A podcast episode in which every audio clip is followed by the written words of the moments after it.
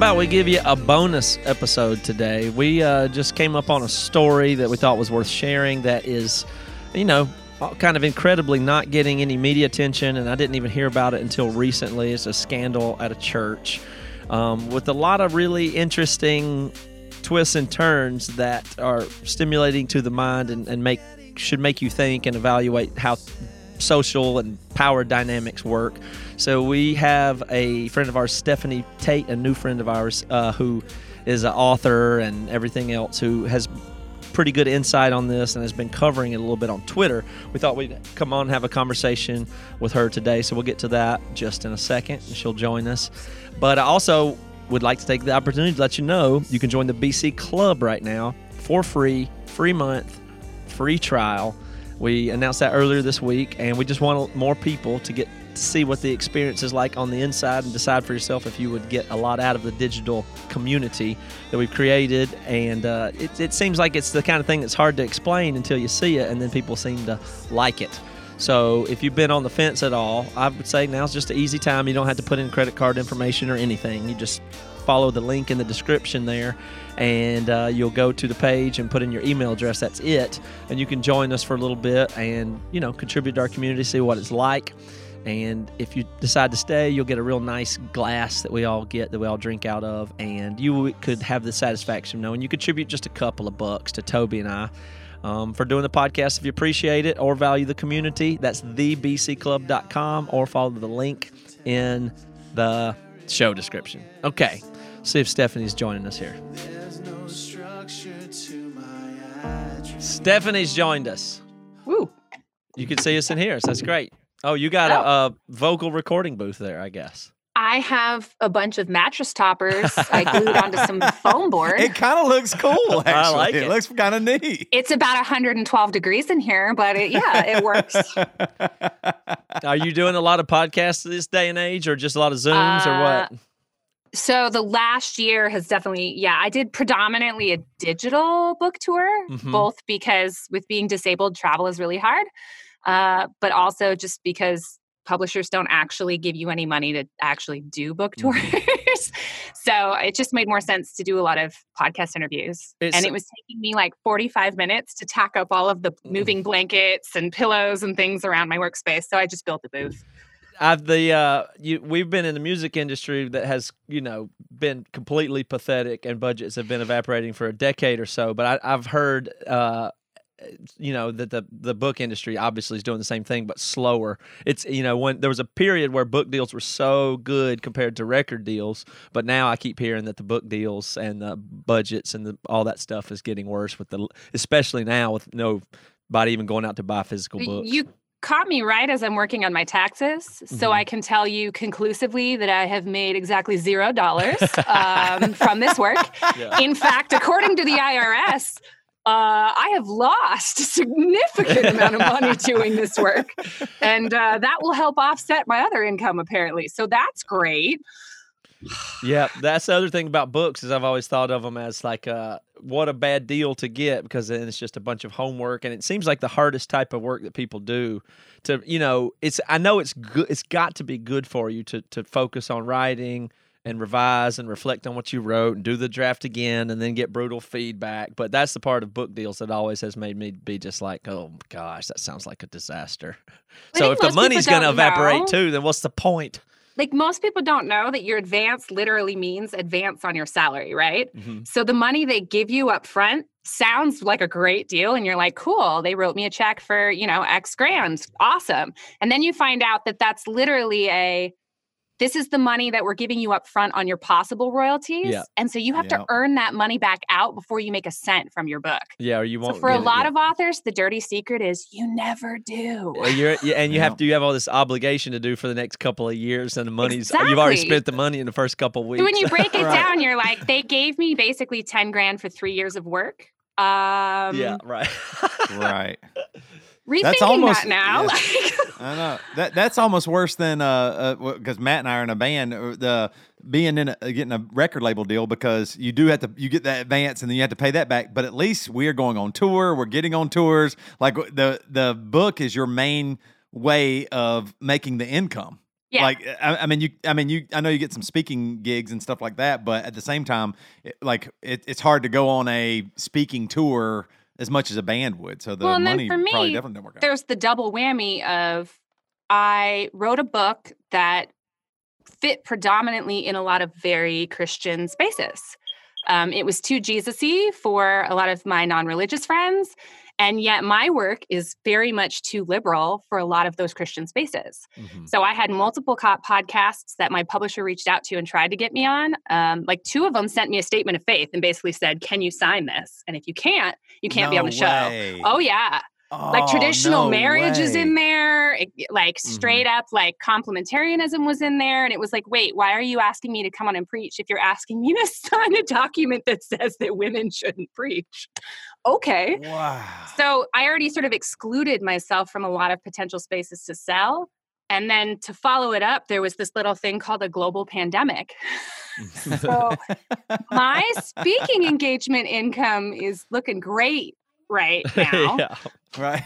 So basically, I just made like the world's worst career choice at possibly the worst time in history to choose to do this. So I'm very rich and I'm loving it. Yeah, that 2020, it's funny- 2026 is going to be great for you. Yeah, yeah. This is all hoping. investment in the future. Yeah, for sure.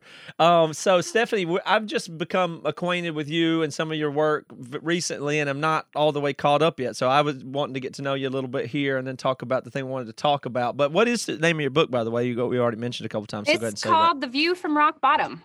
Okay, and so that it's go ahead it's with the basically summary of that. about like uh essentially uh the point of the book was twofold. One i felt like a lot of white evangelicalism is really quick to denounce the prosperity gospel like ooh joel osteen bad pastors with private planes ooh we don't like that. But in reality a majority of white evangelical thinking is all prosperity gospel all the way down. If you do the right things if you behave the right way if you make the right choices in your life you may not be rich, but you're definitely guaranteed like a baseline quality of life. And that's everything Which- from your marriage, your relationships, your Oh, mental yeah. health. It's not just dollars. It's easy to make fun of, you know, Joel Osteen, but yes. yeah. And so for me, it was less about wealth and more about health. mhm. Uh, as a disabled person, I had been led to believe my life was going to go a certain way. And then I got very sick with no explanation for years, and my life pretty much fell apart. And I had been left with a faith that did not give me the tools to cope with that. Mm-hmm. And so the book is both trying to point out hey, y'all really believe the prosperity gospel a lot more than you think you do. And if you can't recognize that root, you're not going to be able to deal with it. And two, what does a healthier, more robust theology of suffering look like? How can we be a people that know how to deal with things like suffering and grief and the fact that hard stuff happens to good people? Mhm. I mm. never really was given the tools by the faith of my youth to deal with any of that other than like just put on a smiley face, be positive, encouraging K-LOVE all the time. Like, God has a plan for this. It's going to be great. Just watch. And that just sort of leaves you stranded, right? With no real lifeboat when that miracle doesn't come. when you mm. sit for years and wait and you make all the right choices and things just get worse, then what? Mhm.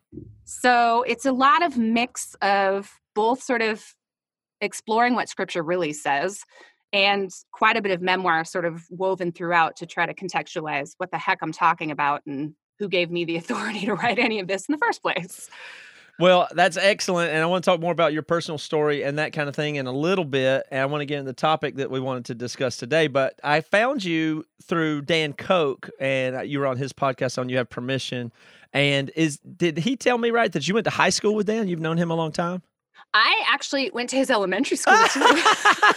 you got to tell us about His- elementary his school Dan then. Let's take some his- time for that. Yeah. If you his can make fun mom of Dan, was our we'd appreciate music it. teacher. Like she taught our choir at our little Christian elementary school. Oh, wow. yeah. He So te- never told us. tell us about little Dan. What was he like? What's the same and what's different? Dan and I were in slightly different grades, but Dan was actually really good friends with my older brother.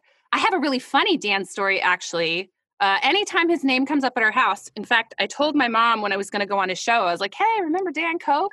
And she was like, "Oh my gosh, the spoiled milk guy." um, Dan came over to our house once and uh, was very comfortable in our kitchen and helped himself to some milk out of our no. fridge directly out of the milk, and that milk had spoiled and so Dan had like chunky milk basically in his mouth on his facial hair, like had spit it out in the sink. And it was the funniest thing I had ever seen. And so oh, literally I was like, Hey, do you remember Dan? I'm, he has a podcast. I'm going on a show. And she's like, the spoiled milk guy. That's really good. That is a quality of Dan's that I like the best. Uh, one of my favorite qualities about Dan is his. It's like that help himself mentality that he has. It's not that rude or any. I don't find it rude. I find it comforting to know that you're seeing Dan is comfortable. He's saying what he wants. He's thinking out right. loud. You know who what's there. There's not much hidden with Dan. If he wants some milk, he'll either ask for it or get it. I like that. I like that about him a lot. I do too. He's a really great guy. well, I recommend that episode with you uh, on his podcast. You have permission. Our listeners are, are quite familiar with it.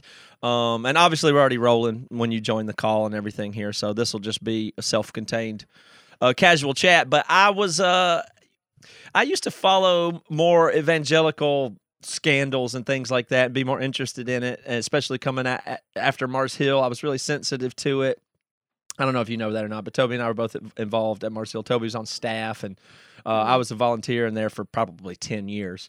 And um, so I've always had an eye for those types of power abuses, mainly because it was I couldn't believe the effect afterwards of when people would say I'd say well you know the Mars Hill and the abuse and the bad things that happened there and people say well what are you talking about I'd say well you know it was a, they, they the, the attitude was always well who did he have sex with or or hurt physically hmm. and I'd say well that that's not all there can be, right? And they're like, well, then what's the problem? What is it? There must be nothing, or there's two sides, and and that mentality's just driven me crazy indefinitely. Um, especially the two sidedism and the, mm-hmm. the the ease with which people slide into that when they have a favorable view, or just want to avoid dissonance in their own mind. How f- favorable people can be uncritical is just the benefit of the doubt culture is something we've talked about on this show for the whole time, and it I don't mean to say I'm an optimistic person, but given the benefit of the doubt to large systems and power and institutions, it just can't be the right idea. And so I hmm. ran across this. Uh, it was just through your Twitter that I saw you talking about the Ortberg and Menlo. Is it the Menlo Park Church? What's it called? The name of the church? They go by Menlo Church now. Menlo yeah. Church. So John Ortberg is the pastor of there, and they had been through a scandal that I even missed in February and didn't even catch till this recent part of it had gone by. Uh, I told Toby and Reva yesterday, and they didn't know either. And if we don't know about mm-hmm. it, I don't think anybody knows about it. And I thought I thought that was kind of outrageous, just that fact alone. So I felt like it'd be much better to hear it from you. That I'm just getting caught up on it anyway. So could you explain this particular uh, megachurch slash? I don't know what kind of scandal, or I don't even know what you know. I don't know even how to begin to talk about it. But I would be more comfortable hearing the hearing the details from you, what you know. So I will be upfront and say I do not attend Menlo Church anymore. Uh, I did a little while uh, in high school back in the day when I lived in the San Francisco Bay Area, mostly because my high school boyfriend went there. So, of course, I had to follow him over there. um, so, what I know, I know both because it's public and because I'm friends with a lot of the players. And I want to say up front that I actually reached out to Danny and Grace before I came on the show because I wanted to make sure I wasn't stepping somewhere that, you know, I'm just speaking from the sidelines. And who's Danny and Grace? So, Danny Lavery is John Ortberg's son and Grace is his wife.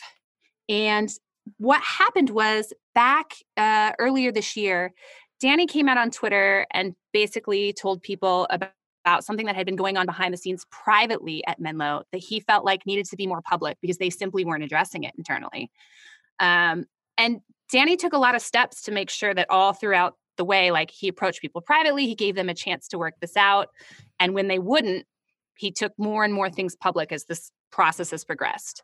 So essentially, earlier this year, what came out was John Ortberg, uh, his father, who is the pastor at Menlo. How big of a church how big is, this church? Yeah, yeah. same question. So, so, for for the San Francisco Bay Area, it's considered pretty huge. I think they have somewhere between four and six thousand people on multiple different campuses. Now, nationwide, that may not sound like a mega church, but for the no, Bay Area, that's enormous. There's so yeah. many churches there, so that's huge. And he's a real. And, I mean, he's he's written books and is popular yes. in conservative circles. This is a pastor that every pastor knows. I mean, oh, yeah. he's in the same conversation as. I live in Oregon now, and my former church did a teaching video series of his, like mm-hmm. put him up on the screen. and I'm like, oh, I know, I know that guy. Several years. and more than that that their church has a lot of really uh, highly influential members. Like Condoleezza Rice goes to church there. yeah.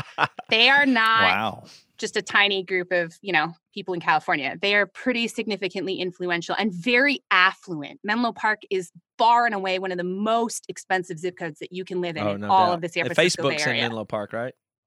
Uh, yeah, kind of in that area, Menlo Park, Palo Alto, right there on the border.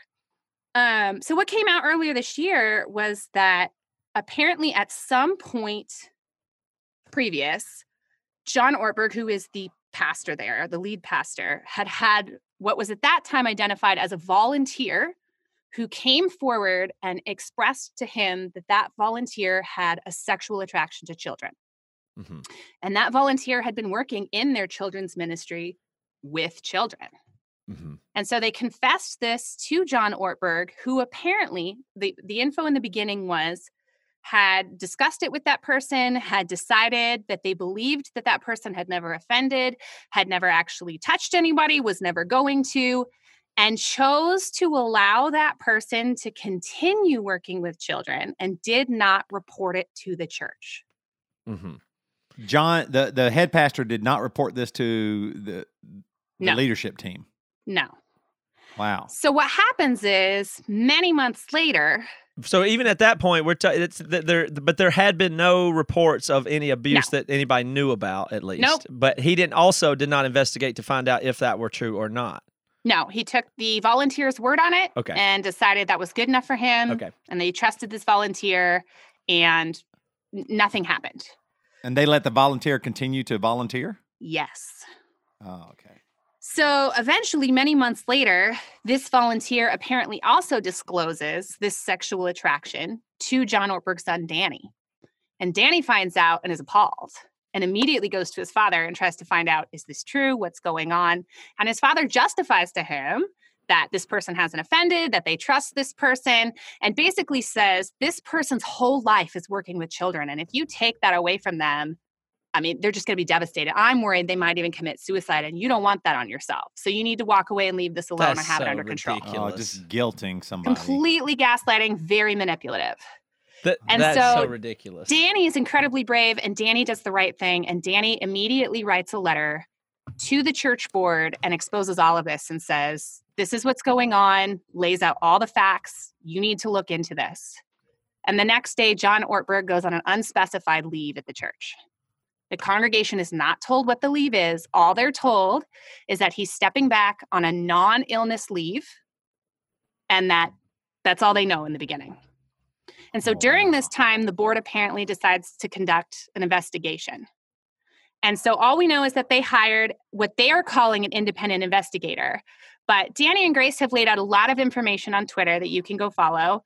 There's also a woman named Ruth Hutchins, who is a parishioner at Menlo, that has put together a blog. If you search for ruthhutchins.com, there is like a really amazing blog post where she's put all of this in chronological order for people that are having a tough time following everything. And so what's come out since is that the person they hired essentially works for the church. Okay, mm-hmm. so not a truly independent investigation. Their job is to protect their employer. And so right. they're not here for the victims. They're here to make sure that the church isn't liable, essentially. Right. That's the where the incentives are uh, ultimately, spoken or not, or explicit or not. We that's that's the type of thing you have to understand. you know, everything you've ever seen in a mob movie or a Quentin Tarantino movie, and the way people talk, it's never explicit you right. know, the quid pro quo of the thing or whatever it is. But obviously, there's a best case for everybody here involved in this scenario that is yeah. understood or felt, uh, you know, or encouraged in whatever way. Yeah. So what happens is they essentially do this little mini investigation. It only takes a couple of weeks, so it can't be that thorough of an investigation. And they decide you know what? Nothing has happened at our church. Nobody's been touched. This this person hasn't offended, and to our knowledge, now they no longer work with kids. Now that this has been brought to our attention, at least not at Menlo, and we've talked to John, and he understands that he made a mistake, and so they basically go to the church and, and give them the broadest strokes of what happened. And essentially, the version they give to the church sounds like there was a volunteer they approached him this one time and disclosed, and whoopsies, he didn't file like the proper paperwork with the church and it just sort of got lost in the shuffle of the day to day. His bad, uh, but it's all dealt with and everything's fine. Don't worry about it and he's under now what they call the restoration plan right. where he's you know only accountable to them internally and he's been forgiven and it's all worked out and he goes back to preaching. And that probably makes it seem at that point like and that's how we know our particular church is really above reproach because even we had this minor issue where nothing happened and look how well we handled it. Right. Yeah. And at the same time there's this added issue of the church board member that's in discussion with Danny makes it very clear to the church in their like town hall Q&A thing that the real problem here the real problem is that Danny and his wife Grace are trans. And so they don't have, according to John or the church, the moral authority to speak on pedophilia because oh, wow. they're essentially equating the two as equally, and they're basically play this as Danny is lashing out against his dad. So you can't really trust the source on this. And we're really not going to play into what is clearly just a family dispute from someone who's mad at his dad. Mm-hmm. And that's oh. what they hope is the end of it. So that that that's a so you have to say if you're just a church member or general public, you go that that he Danny and John Ortberg are estranged and. Mm-hmm they have bad blood or something. I don't know if that's public or if they do, or I don't know that that. But well, it, what's it interesting is they play into the narrative. This. It would seem like that would. Danny and Grace were not estranged from the Ortbergs until this happened. This mm. is actually the reason that they became estranged. But the church conveniently sort of omits that detail and really tries to play it off like, oh, this is an internal family feud, leave it alone, instead of looking at it as this is somebody who was so appalled by finding this out and so appalled that their dad would continue to support this that it actually destroyed like their family connection and they were willing to walk away to stand up for what's right here. Mm-hmm. So the reason this is in the news again is because after Menlo essentially buried it and said, it's all good, we worked it out, everything,'s fine. And that Danny was February? Came, yes. Okay. Danny came forward again recently and said, Look, I have done everything I can to get people to actually deal with this, but since they won't, I don't really have any choice but to reveal more information because we need public accountability here. Mm-hmm. The problem is, it turns out that that volunteer was not just a one off volunteer that casually approached John Ortberg one time that volunteer is Danny's brother, Johnny. Yeah. It's John's son what? who is the volunteer. Yeah. That's the that's the big what? whopper of the story right there. So it all comes out that it's not just a one-time disclosure. This is something that they have known for well over a year. And the family is so aware of it that it comes out that they had actually made a policy that Johnny was not to be left alone with uh, Danny has a sister named Laura. Laura, she's Laura Ortberg Turner. Uh, she has a son, and the family had made it very clear that Johnny was never to be left alone with Laura's son. So they're all aware of what's going on. And yet at the same time, they're completely enabling him to continue to work with children because they feel like this is therapeutic for him. Mm-hmm. That as long as he's doing it in a righteous context, that that's going to help him fulfill his urge to be around children without hurting anybody, which is, of course, not how pedophilia works. And that's right. not safe or fair to any of the parents at Menlo who did not get to give their consent right. to this unlicensed therapy. Yeah, to be part of the rehab program or therapeutic program for a pedophile. So when this all came out, Laura basically got on Twitter and said, I'm not really going to say anything other than what Danny is saying is an exaggeration. It's full of half truths. It's not true. And, you know, I wish I could talk to him, but he's estranged now. So, oh well, I wish this would all go away. It was very much played off as like, this is an internal family dispute. You guys can't possibly understand the actual story or the details, and I'm going to leave it at that. Mm-hmm. Uh, she has since deleted her entire Twitter and gone silent, as mm-hmm. has the entire Ortberg family, as has Menlo Church. There has been not one public response to any of this since the initial story broke back in, you know, early this year.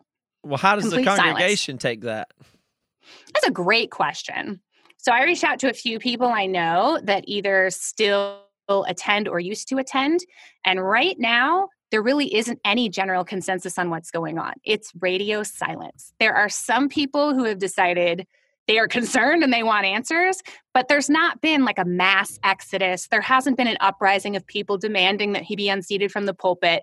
They've taken this very affluent wasp approach of like well let's wait to get all the you know the details and mm-hmm. let's not jump to conclusions and you know let's not be led astray by whatever outside forces might have nefarious motives like let's just wait and give him a chance and see how this all unfolds um, so my concern at this point is is that it's quite possible that if this story continues to fly too far under the radar that he may actually get away with exactly that. He may be able to sort of ride this out until people's outrage is quelled and until the worst of it passes, and then do exactly what he did earlier this year and just kind of slide back into the pulpit on, you know, restoration plan and pretend it never happened. Where's the Christian media here? That's what I don't get at all. I mean, they're they're. I don't even think the Christian media is that bad at covering scandals. I think they do it pretty well, given the incentive of outrage culture even on them you know they cover they cover stuff re- christianity today or i don't even know who it is but i mean even the big christian publications seems like they cover willow creek and whatever else it is that's going on when there's problems well, and isn't that the interesting thing that John and Nancy were very mm-hmm. publicly involved in the Willow Creek debacle. They were very publicly out there calling out Bill Hybels, calling out that culture and saying, hey, we need to believe these women. We need to listen to their stories. We need to dismantle this kind of oppression in the church. You know, hashtag Me Too Church Too. Nancy was seen as a hero in the survivor community. And now this all comes out and it's been alarming to see how many of the same voices that have been vocally out there talking about misogyny in the church and the abuse of women in the church in the last year that are just completely silent on this one. Mm-hmm. And one of the only explanations I can come to right now is that people are really unwilling to give even the appearance that they are siding with two trans people you think over a conservative Christian pastor. I, honest to God, have not found a single other explanation for why. Uh, you know, there are there are media personalities in Christian media, like uh, there's a woman named Julie Roys, and she literally just writes about church abuse, basically. Complete radio silence on this. She wrote a quick blip about it back in February, uh, and that was it. She hasn't said a word since. But what's interesting is when she wrote the original article earlier this year, she not only made a point of pointing out that Danny was trans, which at the time had literally nothing to do with the story at hand, uh, and included his dead name and the whole deal, but she refused to use his pronouns in the entire article. Wow. And when called on it, she wrote a follow up article basically saying, here's why I have a biblical case for not acknowledging those pronouns and nobody else should either. And like, she's made it very clear where she stands on the issue. What and now, now thing. that the rest of this comes out, she's completely silent. So, so it's sticky. To, to, so the uh, trans thing makes it so sticky that people don't want to touch it. Is what is maybe part of the. I think it's here. definitely a component. Yeah. And what's confusing in all of that is, of course, we have had to sit through years of evangelical churches telling us trans people are dangerous because they're essentially going to assault you in you know a dressing room or a women's bathroom yeah, they're pedophiles, they're all pedophiles yeah, right. that are grooming your kids and now when it's an actual pedophile complete silence yeah. this was never about actually protecting the kids this was about using right. that as a smokescreen to judge trans people well, this yeah. is this is mind blowing because this is a a such a clear example of two people who are trans, but two people who are actually trying to protect children. Yep. They saw something really dangerous. Why would you put that person in that situation? And that person, and, and I wanted to uh, clarify, I might have misunderstood. You said that uh, David Lavery, is that his name? Am I it's Danny. Daniel. Danny, I'm sorry. Yeah. Daniel. Uh, he's his brother had a tr- sexual attraction to him. No, his he uh, disclosed it to him that he's the one that Oh. has sexual attraction to children. And there was some children. real Okay, details Yes, about yes, that, yes. that that where he was very confirming that it was all of it was tied up with sexuality Yes. itself. Like it's not just I like kids a lot and have weird feeling. It was he was very cl- seemed to be very clear to Danny that is completely a sexual thing. Well, and I think it's worth bringing up before I forget that one of the biggest disclosures in all of this that keeps sort of getting pushed under is the whole reason that Johnny felt the need to disclose this information to his parents in the first place was at the time his computer had been stolen. Oh, and Johnny goes to the Ortbergs frantic, Oh. saying, I feel like I'm going to be exposed. You need to know this thing about me. And so, as Danny and Grace have been really good about pointing out, explain what could possibly be on that computer that could have Right. exposed him, right? So, the, as much as the Ortbergs want to point to nobody's been touched, there's not been a crime here, you know, you can't punish people for their thoughts. This is a permanent, you know, a private family matter, leave it alone. The fact of the matter is, if there's something on that computer that would have exposed him, that is a crime and not a victimless crime either. Like No, that is yeah. abuse. That counts. Right. Right. Yeah, there could be anything. I mean, the whole this territory it's just it's almost it's it's shocking on like almost every possible level and counterintuitive and everything. And it, and it's just the it's so bizarre that we're in a crazy time where things are so crazy that this could possibly be overlooked just makes no sense to me. That's what I'm saying. If if I don't know about it and Toby doesn't know about it, uh, I mean, who does? I mean, On the one hand, it feels shocking. And yet, like, there's this weird tension for me because as a survivor myself, uh, it's not entirely shocking to me either. As much as there's been great movement in the last couple years in this Me Too Church Too movement, there's also been an undercurrent that survivors have complained about for a while in that the church really only wants to talk about a certain type of survivor. Uh, you know, like uh, the Southern Baptist Convention did this whole caring well convention, right? Like, we're going to talk about abuse because we've been so exposed. But they were very specific about who they were willing to consider a spokesperson for survivors, right? Mhm. They didn't want queer survivors. They didn't want people that had actually left the church or left their faith right.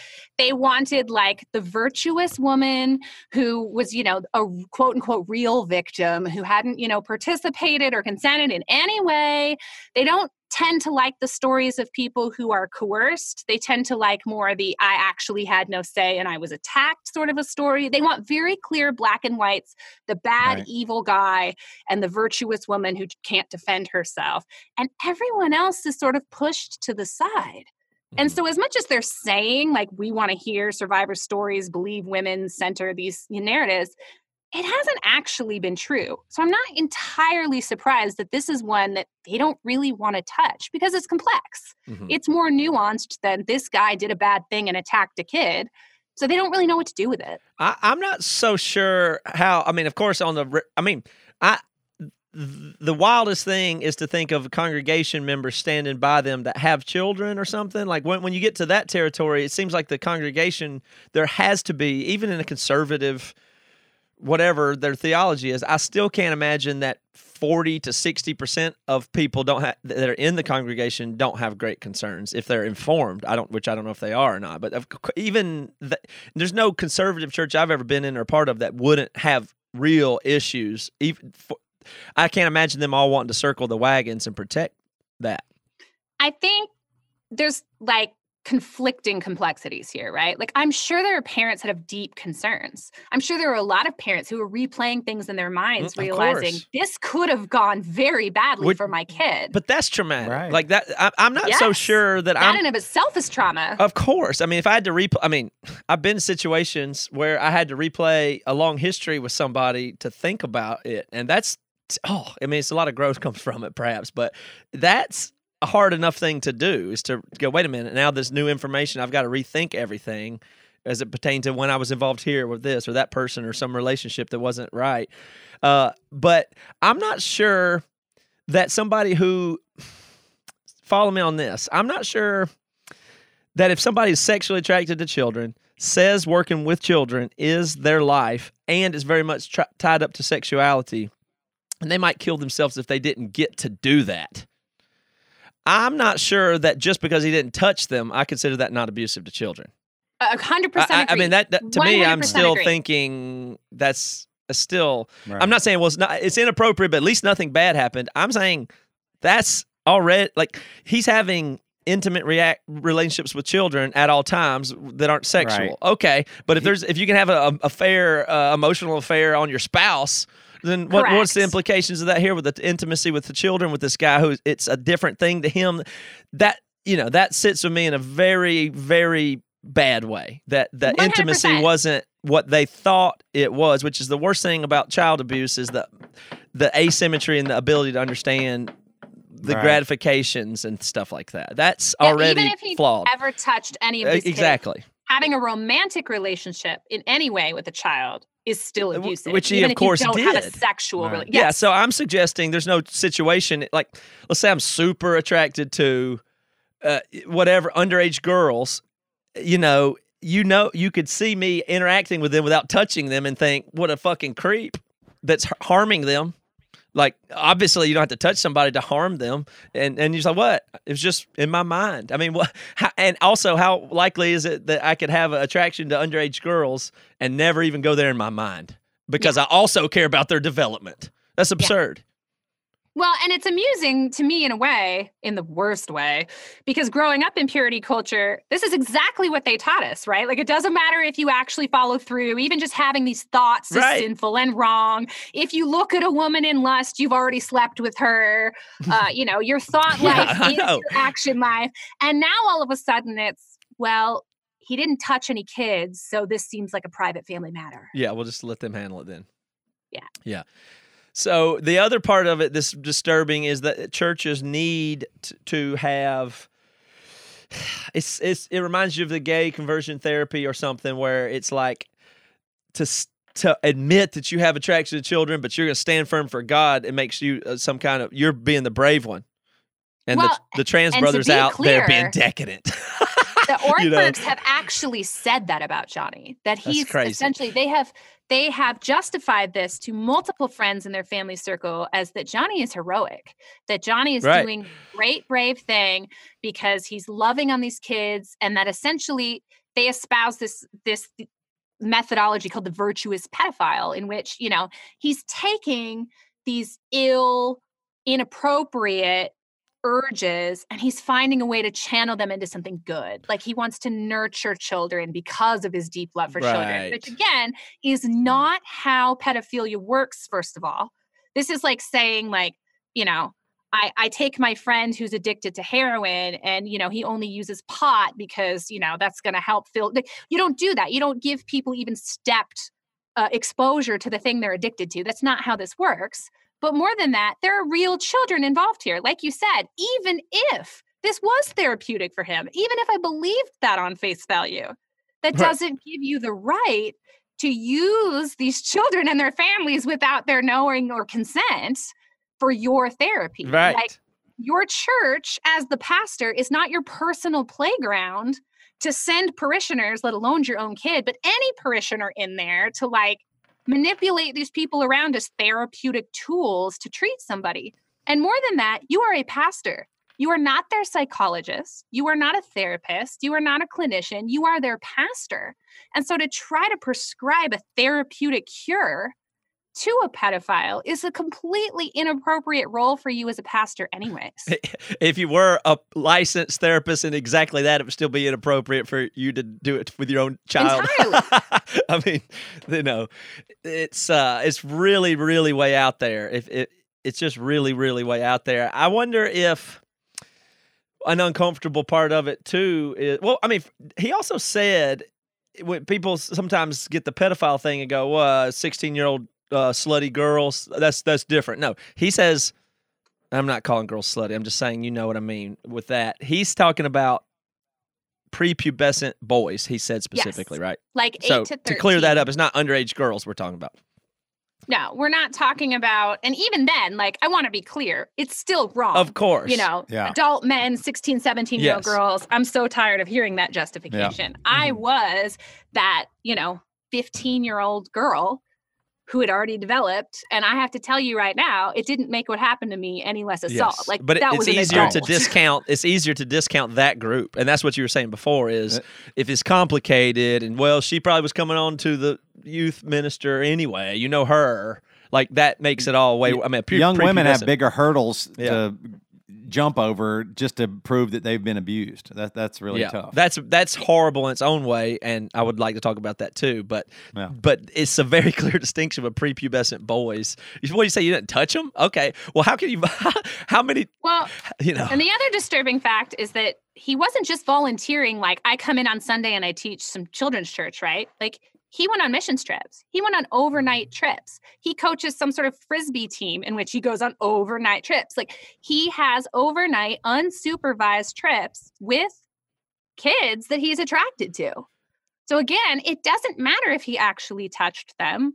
There are so many scenarios there that would have been completely inappropriate regardless of what happens. I mean, are these kids changing? Is he seeing them change and have? I mean, there are so many levels of. Right. It But- doesn't matter if you can prove that there's a quote unquote victim who was touched. This is still wrong. But on the other side of that, we're not really confirming that he didn't ever do anything inappropriate with him either. That's very on the table here. If Jerry Sandusky had not been caught in the shower, he would be able to say the same thing. He would have had been able to have said the same thing.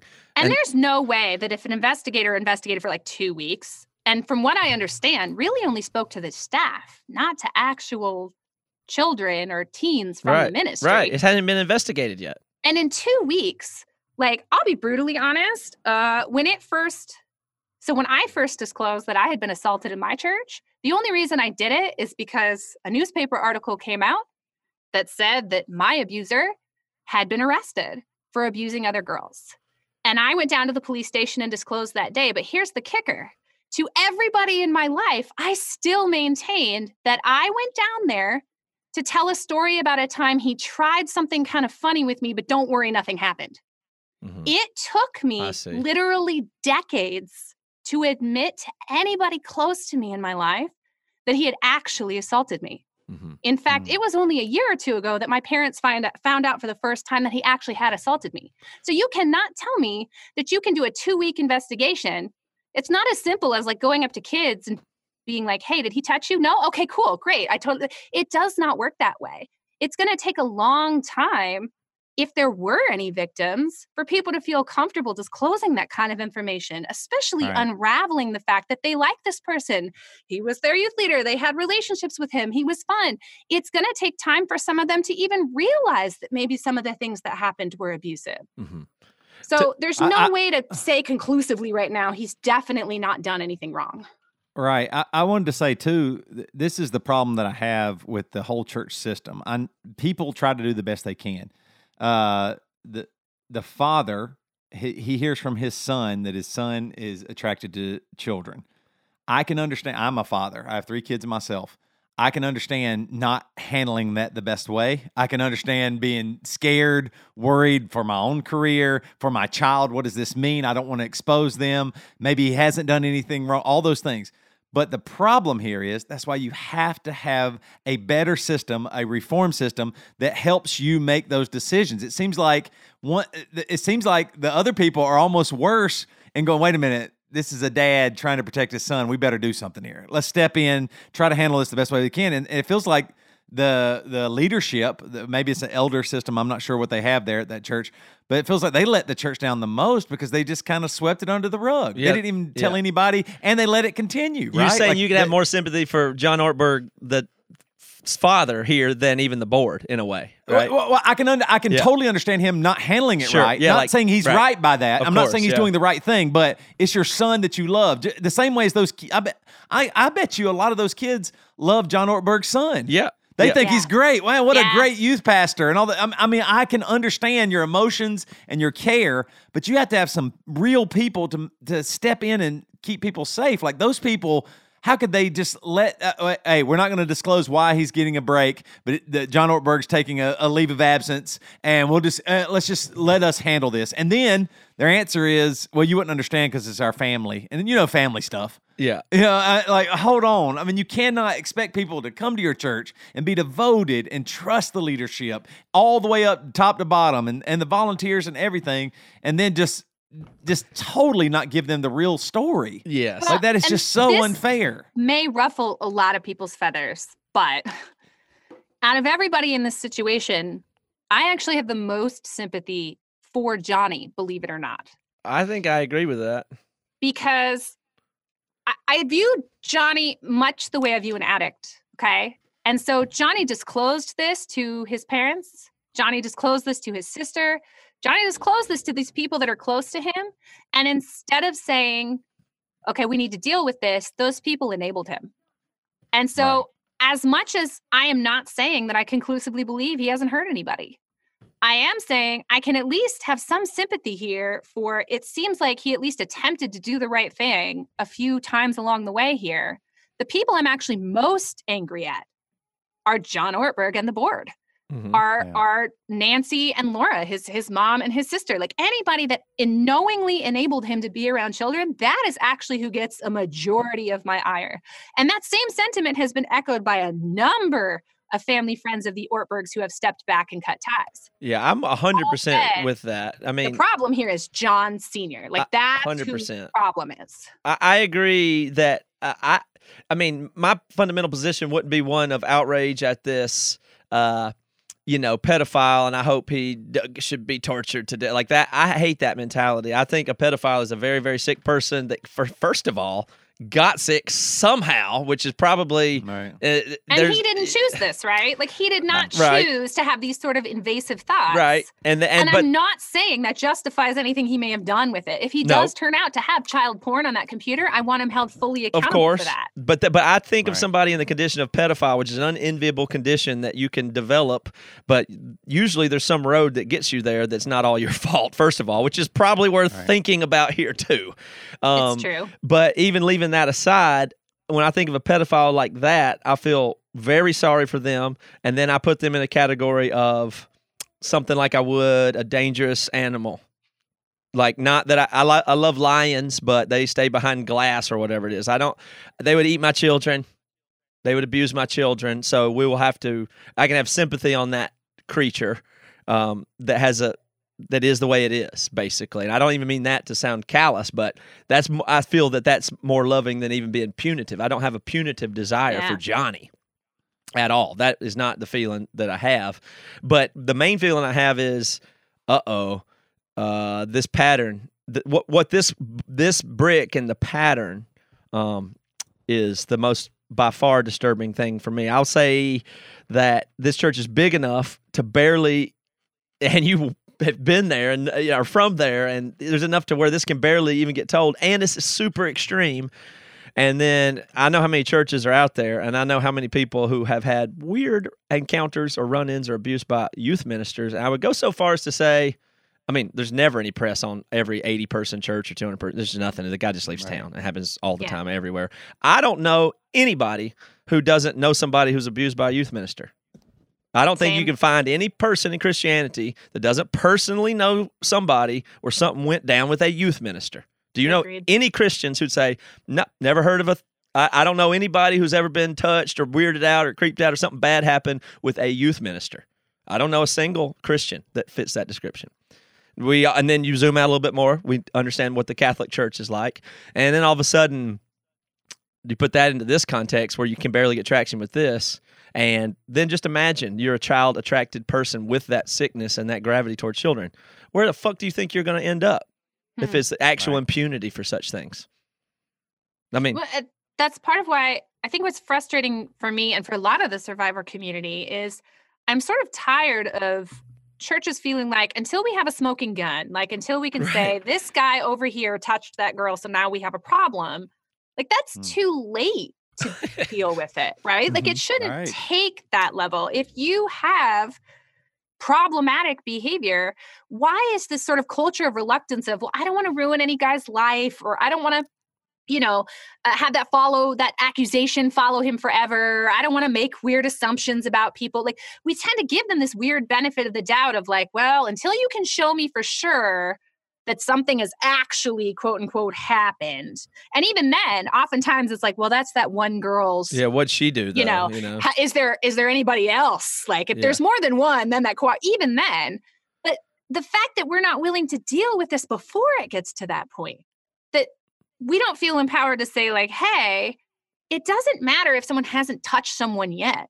If if there's inappropriate behaviors going on, if there's unsafe practices happening in our youth ministry, it's already too far. if you find out your youth pastor is texting privately with these girls, I don't care if he's raped anybody or not, that's already too far. We need to learn how to address it before it gets to, oh, now there's a victim, so we're allowed to do something. I, I would push shift the burden so far to say, uh, uh, I mean, and this is just be a you know re- very predictable Matt Carter uh, absurd statement, but I would say you say uh, it- safe practices with youth ministry.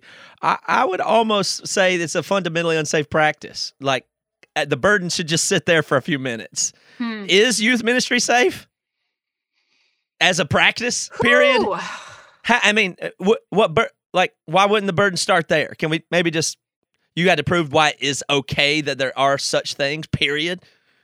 Maybe like what's the science behind how beneficial it is versus what the tra- is there a convers is there a conversation to even have? Is it a safe thing to have a role of youth minister and and just make sure you feel? I mean, what would be the? I can't think of the necessary protocols given what we're talking about here that it's even a reasonable practice. And I, I know that's obnoxious, but may, might I just sit there a second? Might It's you just let that sit in your head for a minute? It's not obnoxious. I'll give you one that I've never said anywhere else, but I feel like I can say it after you said that. is I find it interesting that the overwhelming majority of youth ministers are men, mm, right? There's this Yeah. idea of like guys won't be able to relate or hear certain topics or talk about certain issues if it's a female youth minister. Girls are just supposed to, you know, that's okay, it's fine. Guys are like neutral, right? Like they Mhm. can hear it from men, but men won't relate or they'll feel uncomfortable if they're hearing it from women. The reality is, whether we want to talk about it or not, the majority of these offenders are men. Mm-hmm. And yet the majority of youth ministers are men. Mm-hmm. I find it very strange that we don't see more churches moving towards, I don't know, maybe we should be seeking out more women in these roles. Yeah. Oh, just yeah, as like a baseline safety procedure. And again, I know I'm going to get all kinds of emails from the not all men folks, but this is just this is just statistical fact. And why is it that as a girl, I was expected to hear about topics like sex and saving sex for marriage and don't masturbate and think from men? And it was considered like, well, guys are neutral. Girls can hear it from men. But as soon as you suggest that you have a women youth minister, there are parents up in arms like, well, the boys won't be able to sit through topics like that if it's coming from a woman. Like, I don't understand the double standard there at all, but it's putting our girls more at risk. That's for sure. That I, I think interesting. that that's totally 100% stems from the people saying that women can't be ministers or, or pastors or Oh, pastoral but let's be roles. Like that- clear. you know what I mean? They can be the children's minister. But somehow you right. get up to the high school youth group, and now all of a sudden these yeah, yeah, boys yeah. are treated as men. And suddenly the kids that I was allowed to teach before because they're little, I'm not allowed to have any authority Right. over anymore because they, they wouldn't respect you anyway. You know how I don't get boys are, like which coaches like, once they come that. to so- sexual Yeah. maturity, apparently now they just preempt me in the hierarchy of the Yeah. church, no matter how old I am. Like it's completely ridiculous. That's part of the the excusing men behavior, and I mean, I'm not a man hater. I, I you know, I, I like to defend masculinity personally, Uh, and and, and there's a some sense in which, on grounds of of being pro masculinity, I reject a lot of the youth minister types because I find them sub masculine in a sense. I know that's I'm just being very stereotypical, but I find them. Well, I'm not going to be able to really hang, but I can control children. Like there's an element hmm. there to me, and that's completely personal and anecdotal. I know, but it's it's eh, and then that caters still to the whole thing where well you know boys will be boys and you just it's an excusatory culture all the all the way through. Like if if you're a youth minister eh, you have to it's a weird it's just a weird role. I mean you just it's just a, one of those weird roles in society. Like what do you care about? The gospel and teaching people jesus? Okay well i don't want to be a preacher. You can't handle the adults so you can the kids are easy kids are just easy to control and you feel good. I mean that's what i mean that's a big problem in our society is kids are easy to control. So who is it that wants to control them? Teachers youth pastors. I mean that and and Right. That's going to always be mixed in because it's possible to do. And there's so I don't, you know, and and then the, it, the systems that are soft on it. The, the, these, I'm saying, I'm sounding like a macho asshole. I'm just saying there's softer people, and then the systems are soft. And I don't mean soft in a bad way. I don't know another way to say it, but those are my internal feelings when they come out on the matter. Also, it almost always feels like uh, youth pastors it's just they they get into that to be a stepping stone to get to be lead pastor. So they're mm-hmm. working out yeah, one of the two, one of the two. The, you know, they're, they're working out their material on the young kids because they know they can get away with it, right? And figuring out stuff, you know, on the on the the children, and then that way they get to be a stepping stone to the next thing. And it and it's frustrating. I think you're really making a good point here. I, maybe even more than just men why are we so certain that youth ministry is good for kids? I, like you made that point. Like, like seriously, like I, am being really serious. I agree. Said when you said that, I know. I, me personally, I wouldn't put my kids I, anywhere near youth ministry. Are you crazy? I, I know. Like, I have. I, I, have several stories of youth pastors doing really bad stuff. Uh, yeah, I would never really send bad. my kids to uh, Sunday. I mean, Sunday school maybe, but that's confusing. Maybe sometimes intellectually, it's the same thing. It's the, the lowest people that don't really have understanding of the biggest things down talking to children. And then you get to right. the youth ministry and it's even worse. So and I'm not wouldn't send my kids to in, to Sunday school or youth ministry no. ever. At this point, there's no yeah. way I would risk such risky uh, behavior. It seems outrageously risky to me. I think it's worth circling back to that same point that I had to sit through years of hearing that, you know, trans people were going to attack me in the Target dressing room, right? Right. And yet I used to point out as a survivor, like statistically, if you're willing to send your child to a youth group lock in, like overnight event, don't do it. Yeah. And yet you're screaming about how unsafe the target dressing rooms are. Yeah. Like, uh, boy, do I have some statistics to show you. Mm-hmm. So, right. this idea of like, I heard people constantly try to play down transphobia as like, well, I'm actually not transphobic. It's just a safety issue, like statistically. And it was like, no, you don't get to stand on that. And then also turn around and be like, it's totally cool to send my kids to overnight youth group events when sorry to tell you, statistically, they're way more likely to get abused there than in the Target dressing room, y'all. Yeah. Right. I'm I'm skeptical and, and then, all the way down personally, but I can't help it. I didn't start that way. I arrived here so somehow, you know. I mean, I, am not try. I don't have an axe to grind. I, I, don't know if people think of it that way. It's just my logic over time, and the evidence and the cultural evidence seems to continually point this direction. So I don't know how you can't. I mean, you ha- you know you can feel that resist. Well, not all church. Well, churches do a lot of good. T- how does that fit in this conversation? Churches do a lot of good. You know, Stephanie. Don't you know that? Right.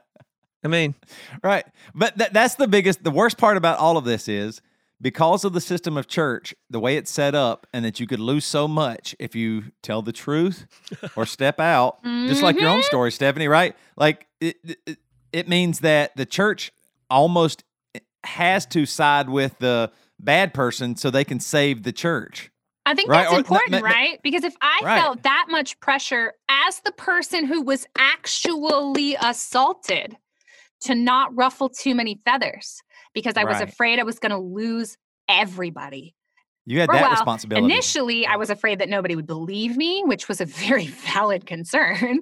Uh, but beyond that, it became an issue of preserving silence to keep my my social life intact, to keep my family and friends intact. Right? If I felt right. that pressure as the person who was actually assaulted, I can kind of understand why so many people in a church like Menlo don't want to deal with this right to, now, yeah. right? right? Because they can right. hide behind, well, it's not like there are any actual victims. It's a victimless crime. Nothing happened. So uh, uh, I don't want to deal with it. Mm-hmm. It becomes even right. easier to give yourself that plausible deniability, that out of like, well, whoo, we dodged a bullet. Nothing happened. He learned his lesson. I don't want to risk everything when there's not sort of a reason on the other side.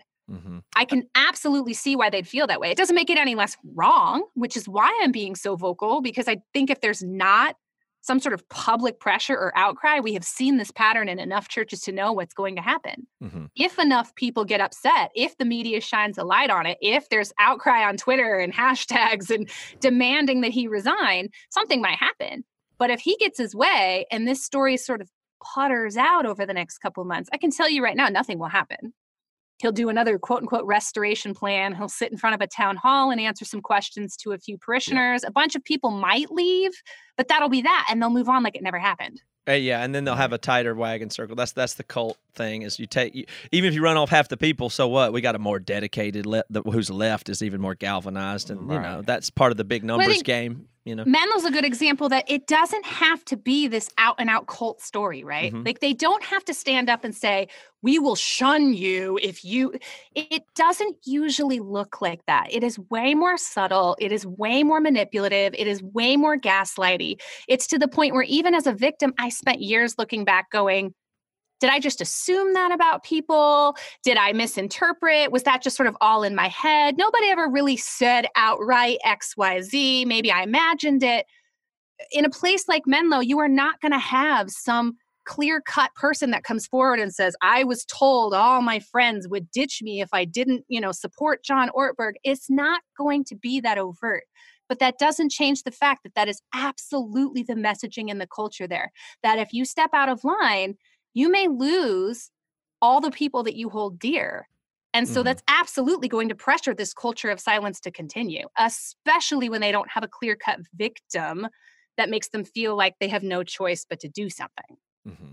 That's, I think that's exactly right. Was there a time in your story when you said you went to the police station and disclosed where you didn't disclose it and then you told other people a different story uh, from that? Was there a time even before that where it wasn't even clear in your mind what the story was or you believed that half truth or was it clear hmm. to you the whole time because i think sometimes it's hard for us to even understand when we have been abused like we even in our own selves we want to tell the half truth is what i'm saying there's there's an internal pressure to justify even abuse against yourself and not Which see keeps you from revealing that the is truth. A totally valid question, and that's something that happens to a lot of survivors. In my case, uh, it was a very overt assault, wow. not a subtle grooming issue. I was sleeping over at friends a friend's house from church with his daughters, uh, and I went upstairs to go to the bathroom, and their dad came up and assaulted me. Um, wow. with them downstairs, fully awake. And how old and were you? Then oh, it was fifteen. So and and even that wasn't even with that clear of a violation. It still wasn't um, easy enough. There wasn't enough there hadn't been enough conversation, facility. There was a breakdown somewhere where you felt that it best to not say anything about that. I literally went back downstairs, did not say a word to his daughters, and we watched a James Bond movie. And when that movie ended, I was so terrified of going back upstairs that I asked to watch another one. Mm. And then another one and then another one. And we turned it into basically an all night marathon because my body was so tense that I thought mm. if we walked away, there was just too high a probability that he would assault me again. Right. And I said nothing to them. And I packed up my stuff in the morning and I went home. I said nothing to my parents. And I knew exactly what had happened. But I also grew up in a purity culture that had me convinced that I was now completely damaged goods and nobody was ever going to want me because I wasn't a virgin. And more than that, I came from a complex background already. I'm, I'm an adoptee. I come from a trauma background with some abuse there before I was adopted. And I definitely had my fair share of acting out through the years. And so there was this added layer of I was not what the church would consider a believable victim, right? I mm. knew there was going to be a level of she's very dramatic. She has a tendency to draw attention to herself. Maybe she's making this up. Like maybe she instigated this. Like, and he was well liked and was always with people's kids when we would go to family camp with the church. He was the guy that told all the jokes and all the teens and youth loved him and wanted to be around him all the time. And so there was this sort of tension there of I knew for sure what had happened to me, but without a witness and with the added fact that who was going to believe, right? That I had just walked back downstairs and not said a word Who would believe that I didn't call my parents and ask to be picked up? Who Right. would possibly believe that his daughters, who knew me for years, could sit next to me and not know? Who would believe that I wouldn't have screamed for help? Like, you you tell yourself this story of you know that's not how a good victim behaves. No one's going to believe you. And so I kept my mouth shut for a very long time. And, And unfortunately, the first person that I did attempt to semi disclose to from the church after I went to the police, because I felt like they deserved to know that this was not an isolated incident with the two victims everybody knew about, uh, who were sisters. And so I didn't want it to sound like this is just some weird thing between their families.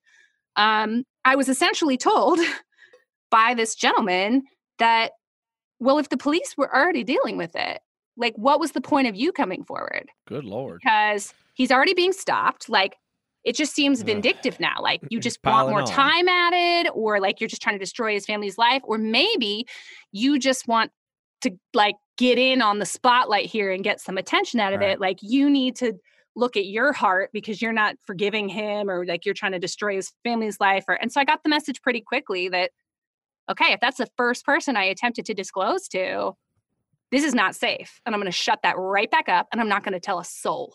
Did your abuser Right. see justice? Uh, and did was it did it come out what the, that that how many victims there were or anything like that? So it's complex because there were, I know personally that there were other victims uh, whose families pressured them to not come forward Mhm. uh, and who kept it quiet. But because I went down to the police station and added my account, uh, he had been intending to go to trial.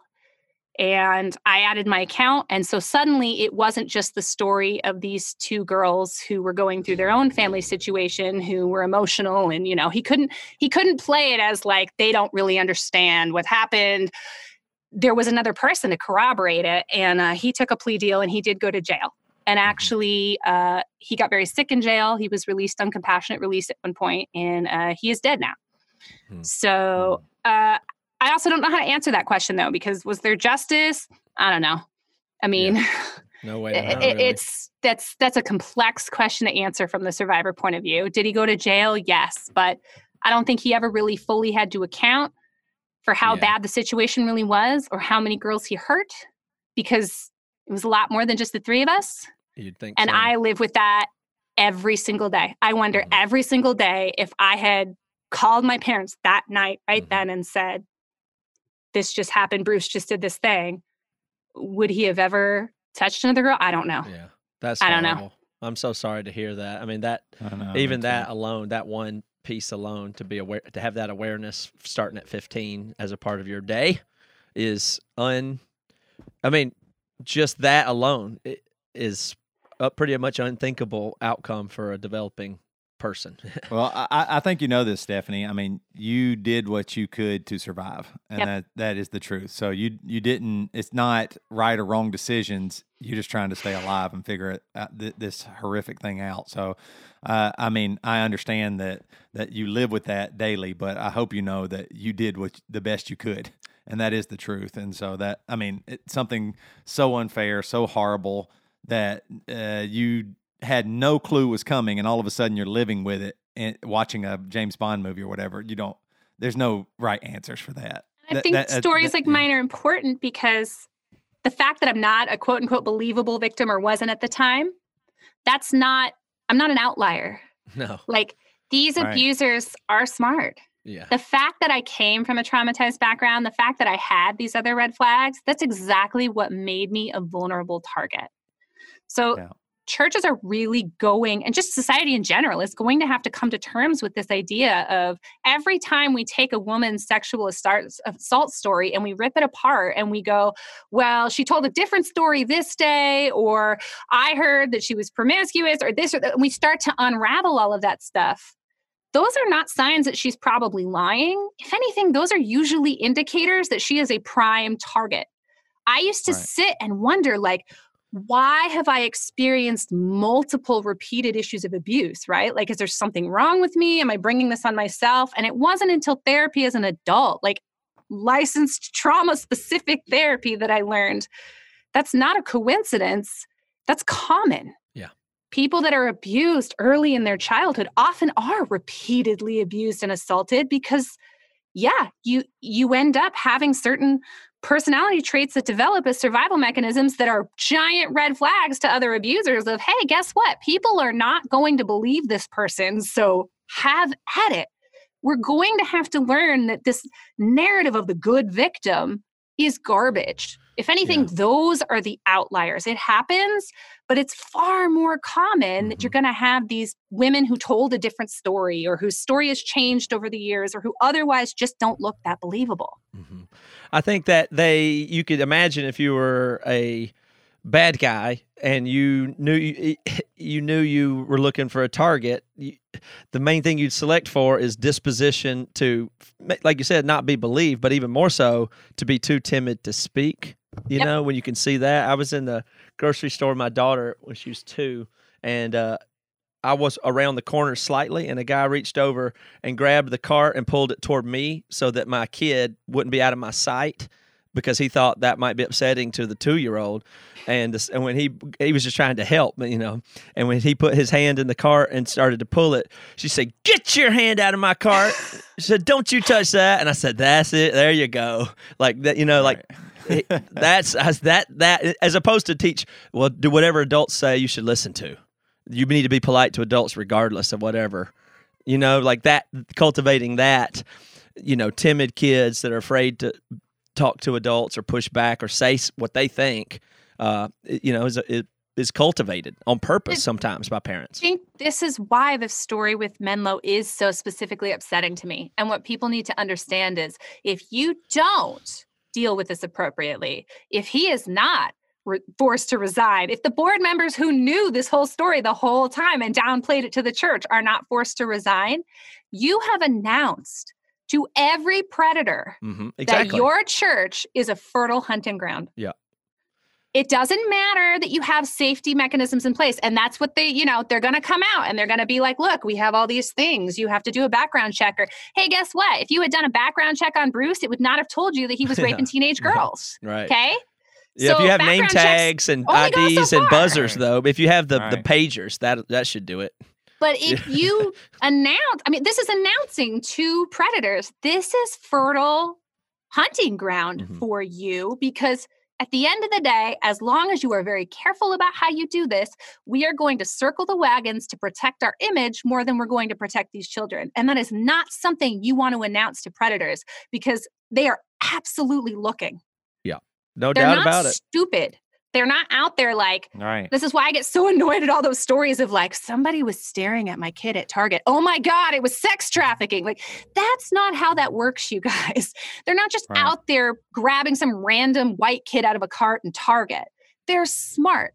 They're looking for victims that are not going to be believed. They're looking for places where a culture of silence is going to be encouraged. And you want to know why we have such a big problem of abuse in churches? That's why mm-hmm. because you want to talk about a culture that's primed to silence victims. Man, white evangelical churches have all the earmarks. Yeah. You take purity culture, you take group think, you take the need to not push back against the people around you. Uh, yeah. That's just prime ground for silencing victims. Right. The uh, another challenge for a listener to this, uh, even though I don't think it's very challenging, I think it's pretty clear and easy to to look at. But I would challenge the listener to say, wow, not say, wow, what an egregious case that Ortberg guy is. That is more of the standard case. This is more of the, I'll put it this way. This isn't the standard case. This one's wild, but it is the standard dynamic.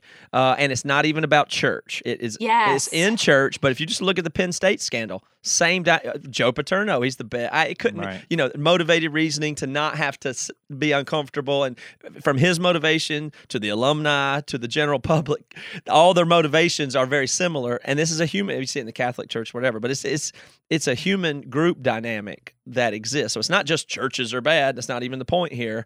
And it's not that something this extreme is happening at every single church, but this dynamics exist, yes, at every single church. Every your church and any group possess these dynamics to some degree, to some whatever. And chances are you're probably on the under aware side with your own bias. Right. You're any no matter who you are, your bias, if it has to be somewhere, is probably not tuned right to the middle. you, you may you know some people may be have their ears pinned back looking for abuse all the time, but most people aren't sitting neutral.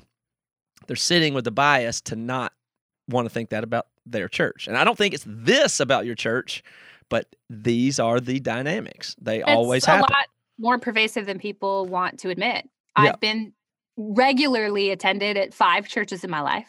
Three of them have had some sort of sexual abuse issue come out. Mhm. Three out of the five. Yes. And I'm not saying the other two are immune. I'm just saying three had it be very public.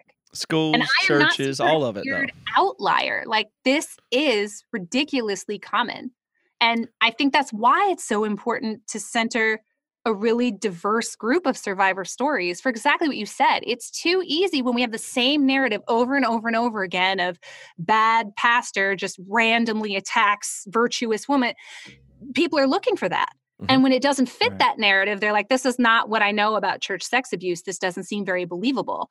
We need a diversity of stories that show that it doesn't always happen the same way. You're not going to be able to look at a guy and be like, he seems skeevy. If it worked that way, he wouldn't be able to find all of these victims. We need to learn that there is no pattern that you can point to and say, that guy is going to be a rapist.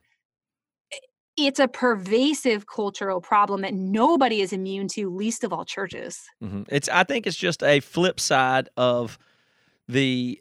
I mean, I think of all authority systems where there's where authority is counted on for to. I think of it as necessary evil. Is the way I look at it. I mean, if, if it doesn't matter if it's a cop or politicians or the school or the church or whatever, it's a it's we. I, I think we need all those things. I'm a supporter of those things. They need to be healthy, but I do consider all non-explanatory where you have to accept an authority because it's the authority this is the dark side of that Mhm. that, that they are necessary evils. I'm not saying everybody's in authority is evil or it's bad to have power but the dark side of it always exists and this is part of, of what it is. The authority isn't necessary. It's unfortunate that we have to worship have a one pastor that is actually the best but he is the best and he we have to look up to him and well we do need cops. Yeah we do. We need them necessary evils. That mean they're individually evil, but to have to just put a blind trust in X or not be able to push back on why, that's a that's that's that's a, unfortunate. If we could not have it and everything was explanatory and participatory and everything, then we would. So every time you have put somebody in authority, you've got to work harder at the flip side of, of what the negative impacts are in every system. And that's why, if I could give people anything to walk away with, I mean, A, it would be use your voice because if you don't get this story out there, he's going to bury this and walk away. But B, it would really be if you're looking for a way to make your church safer, it's not pagers, it's not background checks, it's not whatever. It goes so much deeper to much bigger pervasive cultural issues about the kind of theology you're teaching, right? Like if it is unyielding submission to authority, if it Mhm. is this is true because we told you, if it is, you know, this very thick purity culture mantle of, you know, the right kind of victim, these are the things that actually make your church more dangerous. So, Yeah. yes, I'm a big supporter of you need background checks, you need safe child policies in place, but please do not think that those are going to single handedly protect you. If you have a culture of misogyny, if you have a culture of silence, if you have a a culture of unyielding submission and unquestioning, no amount of pagers or safe child Right. practices are going to protect you. That's the TSA. I don't do nothing. I mean that that's yeah, not it's security that's not- theater. yeah, right. It is security theater. Yeah, Like that- I said, if you yeah. had done a background check on Bruce, it wasn't going to help you at all Mhm, because Right. he just hadn't been caught yet. Mm-hmm. right. Right. Well, Stephanie, thank you for sharing this. Uh, coming from your voice, it's a lot better than than mine. but and you understand it really well too. But I think this conversation it, it feels really, I don't know, it feels good to me to be able to say I don't. I'm not intending to even say something bad about John Senior, Junior, or the third, or whatever it is. It's that really the dynamics here and the shocking amount of willful blindness to it that I I don't want to say I'm appalled by, but I'm just I guess I'm in a curious stage of it. I don't even I'm I'm really shocked. So I'm happy to be able to tell a few more people and I don't think of this as related to cancel culture or something. I guess you could say that, but that, this and that's really not not the issue. I don't care about that guy if he's a pastor or teaches the Bible or not or makes money. I don't care about any of that. This is just you know, an important dynamic that we like. To Yeah, I kind of just feel exhausted from it. I feel like there's just too many stories, and there's going to be more. And I mean, I, I, was just reading again. The church I used to work at, the pastor committed suicide. There's more. There's so much pastor suicide. There's so much hiddenness within the pastoral role, and then people who are actually being abused or assaulted don't have an avenue to get real healing, restoration. The pastor goes through restoration process. What about somebody like Stephanie that just has to live through it? You know what I mean? Like I, I, you might do your own personal one. I'm yeah, sure pastor gets all the you, resources. You're still living with it, but I mean, but the, but the idea of the yeah, the, where are the resources going and what are we doing? And, to him. what about what about victims and the people? Like what what are we trying to save? Our our building and our system and our church, or what? What, what about the people we're called to? I mean, what? Where's Jesus in all this?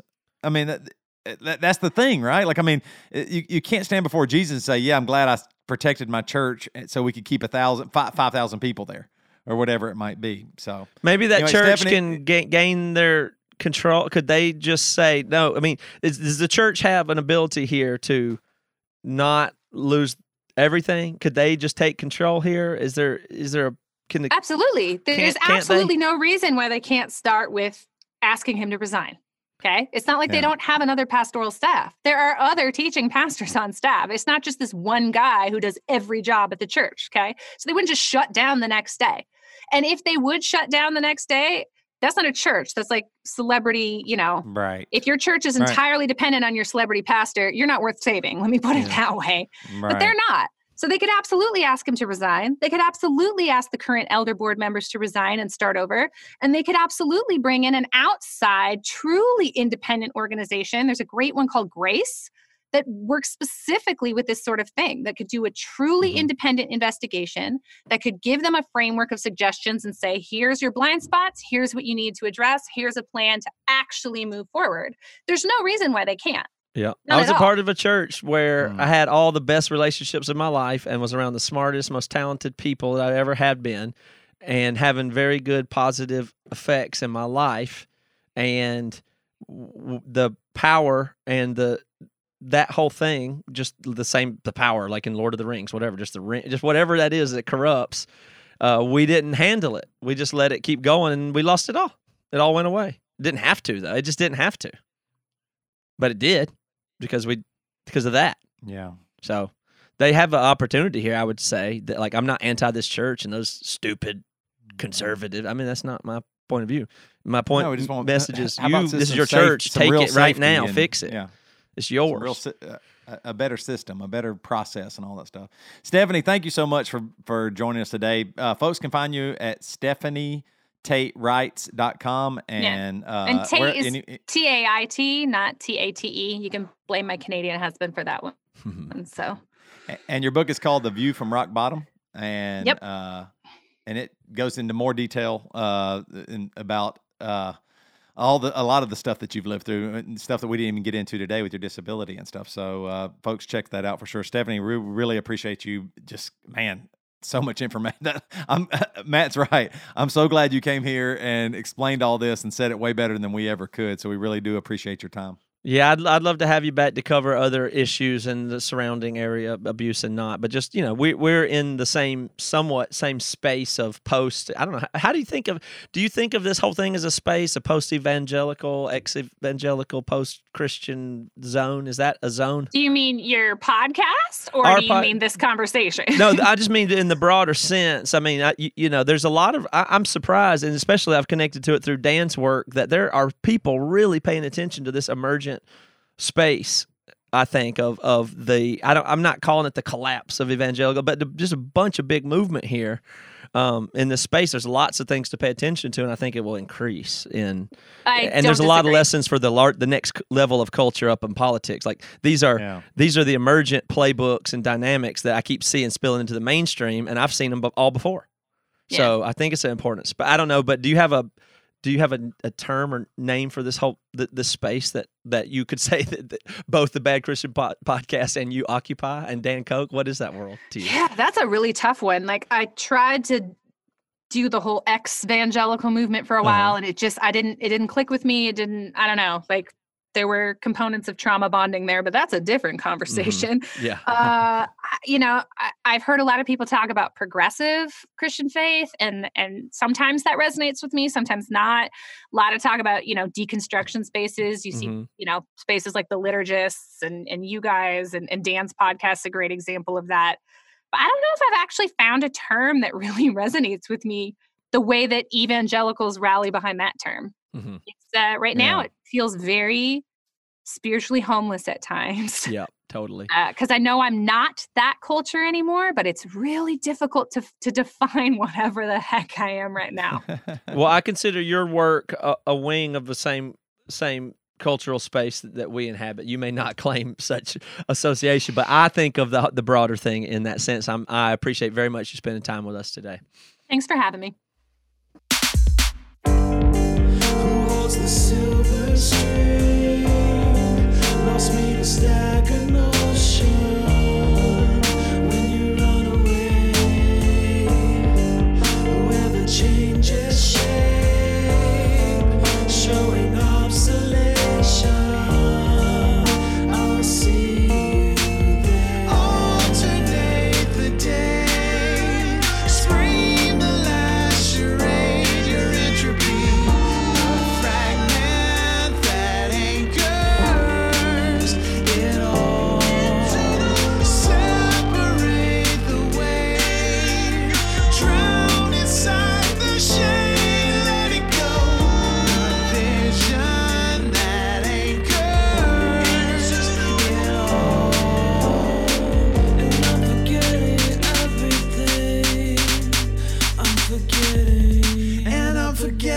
Everything you